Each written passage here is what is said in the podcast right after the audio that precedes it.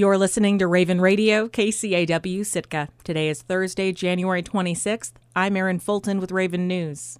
The largest national forest in the United States is once again protected from development under the roadless rule. The United States Department of Agriculture announced Wednesday it had restored roadless protections to nearly 10 million acres of the Tongass National Forest, which spans most of southeast Alaska. In a press release, Agriculture Secretary Tom Vilsack said the Tongass is key to conserving biodiversity and addressing the climate crisis adding that the decision listened to the requests of Alaska Native tribes and people of Southeast while also recognizing the importance of fishing and tourism to the region's economy. The agency said in a press release it received more than 100,000 public comments in the two month period after it began the process to get the roadless rule back in place. The majority were in favor. The roadless rule was put in place at the end of the Clinton administration in 2001 and prevented road construction, reconstruction, and timber harvest in most areas of the Tongass and many other national forests. But under the Trump administration, more than half of the national forest had been removed from roadless road protection. Tribes and environmental groups in southeast Alaska quickly sued, saying the decision disregarded overwhelming opposition. The Sitka Assembly is moving forward with plans to donate $25,000 to the Alaska Trollers Association to support the organization's ongoing legal fight against a Washington environmental group that hopes to shut down commercial fishing for king salmon in southeast Alaska and other organizations and locals are piling on in anticipation of a lengthy and costly appeals process. KCAW's Catherine Rose reports. Alaska Trollers and the Alaska Department of Fish and Game intervened in a lawsuit against the National Marine Fisheries Service brought by the Wild Fish Conservancy in 2020.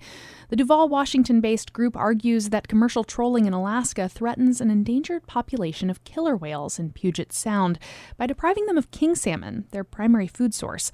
And they've been successful in court. In December, a U.S. District Court judge issued a report that, to make a long story short, puts the Southeast King salmon fishery at risk of closure. And that means a bigger hole in the Troll Association's pocket as it anticipates a lengthy appeals process. In early January, trollers drummed up support at the Sitka Assembly table. And at its January 24th meeting, more came out of the woodwork in support of the organization.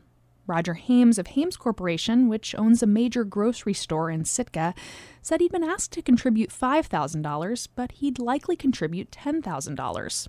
Tad Fujioka is chairman of the board for Seafood Producers Co-op. He said the Alaska Trollers Association had requested around 48,000 from SPC, but employees asked them to donate more money from their profit sharing pool.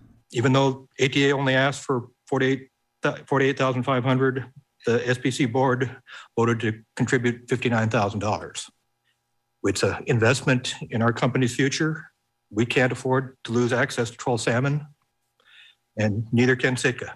So I encourage the Assembly to be similarly farsighted and make this investment alongside your citizen fishermen. And Jackie Foss said it's not just fishermen who've contributed to the trollers' cause. The ATA is receiving a lot of individual donations and contributions from municipalities like Craig, Port Alexander, and Pelican.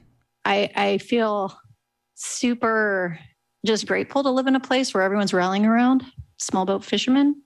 And so I, I know Sitka is the biggest and it's the most, and our ask might feel like a lot, but a third of the fleet is here. And donations, people give what they can and small communities give what they can and bigger communities with most of the fleet give what they feel is appropriate too most assembly members said they'd support a $25000 donation to the legal fund and some said they'd be open to contributing beyond that amount in the future Assemblymember Tim Pike said he wanted to redirect the conversation around why the contribution was necessary. As I heard it here a couple of times tonight, you know, trollers paid a bunch of taxes, so we owe it to them. I, I don't see it that way. I see it as a community investment I, see it as coming out of all of our pockets. I see it as something for all of us to contribute to. I don't see it as the trollers have earned this. Okay. You've earned it because you are Sitkans and you're part of our economy. Um, but I think it belongs to all of us. It doesn't just belong to the trollers. Municipal Administrator John Leach said they'd be putting more resources towards supporting the ATA in the suit by working with Alaska's congressional delegation.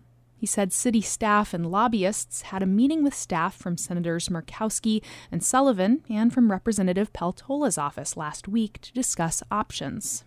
It was reiterated by all all staff members on the call that it's a very important issue for all three members of the delegation They've found legal counsel with MSA and the salmon treaty expertise to assist them and are coordinating with each other regarding a possible amicus brief that they could file jointly with the court and said they intend to circulate a draft internally among themselves as early as this week. Along with a separate resolution supporting the Southeast troll fishery, the Assembly approved the $25,000 donation unanimously. The ordinance will come before the Assembly for a final reading at the next regular meeting on February 14th. Reporting in Sitka, I'm Catherine Rose. The bag limit for the sport harvest of deer in Unit 4 in southeast Alaska will remain at six, one of the most liberal in the state. During its Ketchikan meeting over the weekend, the Board of Game unanimously voted down a proposal that would have reduced the bag limit to four deer, saying it saw no biological necessity for lowering the harvest. Advocates of the change, however, urge that, given so much ecological uncertainty recently, erring on the side of caution was the more prudent course. KCAW's Robert Woolsey reports. Things have been pretty good for deer hunters in Unit 4 for at least the past decade, as deer populations have rebounded to near carrying capacity for the three major islands comprising the unit Admiralty, Baranof, and Chichagof, which are often called the ABC Islands. This is a change from 2006 through 2008, when harsh winters with especially high snowfalls dramatically affected deer populations. Fish and Game beach surveys in the spring of 2007 recorded roughly four winter killed deer carcasses per mile of shoreline, and the ABC Islands have many miles of shoreline. Kevin Meyer, who proposed the bag limit reduction, was aware of this history as well as where things stand now. If anything, his proposal was an effort to nudge the Board of Game to think more broadly about changes happening in the ecosystem and to manage Southeast Alaska's now abundant deer population with caution. We're facing incredibly uncertain climate and economic futures, and we owe it to our children and future Alaskans to make conservative decisions. Although I've spent most of the last 20 years in the Southeast, I grew up in Washington state, where I watched dramatic fisheries declines happen in my lifetime. I'm in Alaska in no small, no small part because of abundant fishing opportunity, and I'm hopeful you make decisions that help us avoid the disastrous fate of uh, much of our hunting and fishing opportunity in the lower 48. Meyer sits on the Juneau Fish and Game Advisory Committee, but offered the proposal as an individual. He told the board that he personally would be unaffected by the bag limit reduction since he didn't have a large enough boat to hunt in the ABC Islands.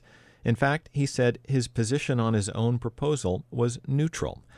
Unit 4 area management biologist Steve Bethune suggested that many more hunters would also be neutral, as a very small percentage ever filled all six tags after the bag limit was raised from four to six in 2019. We found that between 2019 and 2021, under this new bag limit, we had an average of 30 non federally qualified hunters who took five deer and 29 non federally qualified hunters who took six deer and this averages out to about 88 additional year, deer per year. It's about one to one and a half percent of the annual harvest. Non federally qualified hunter is government speak for sport hunter, or in the case of Unit 4, hunters from Juneau.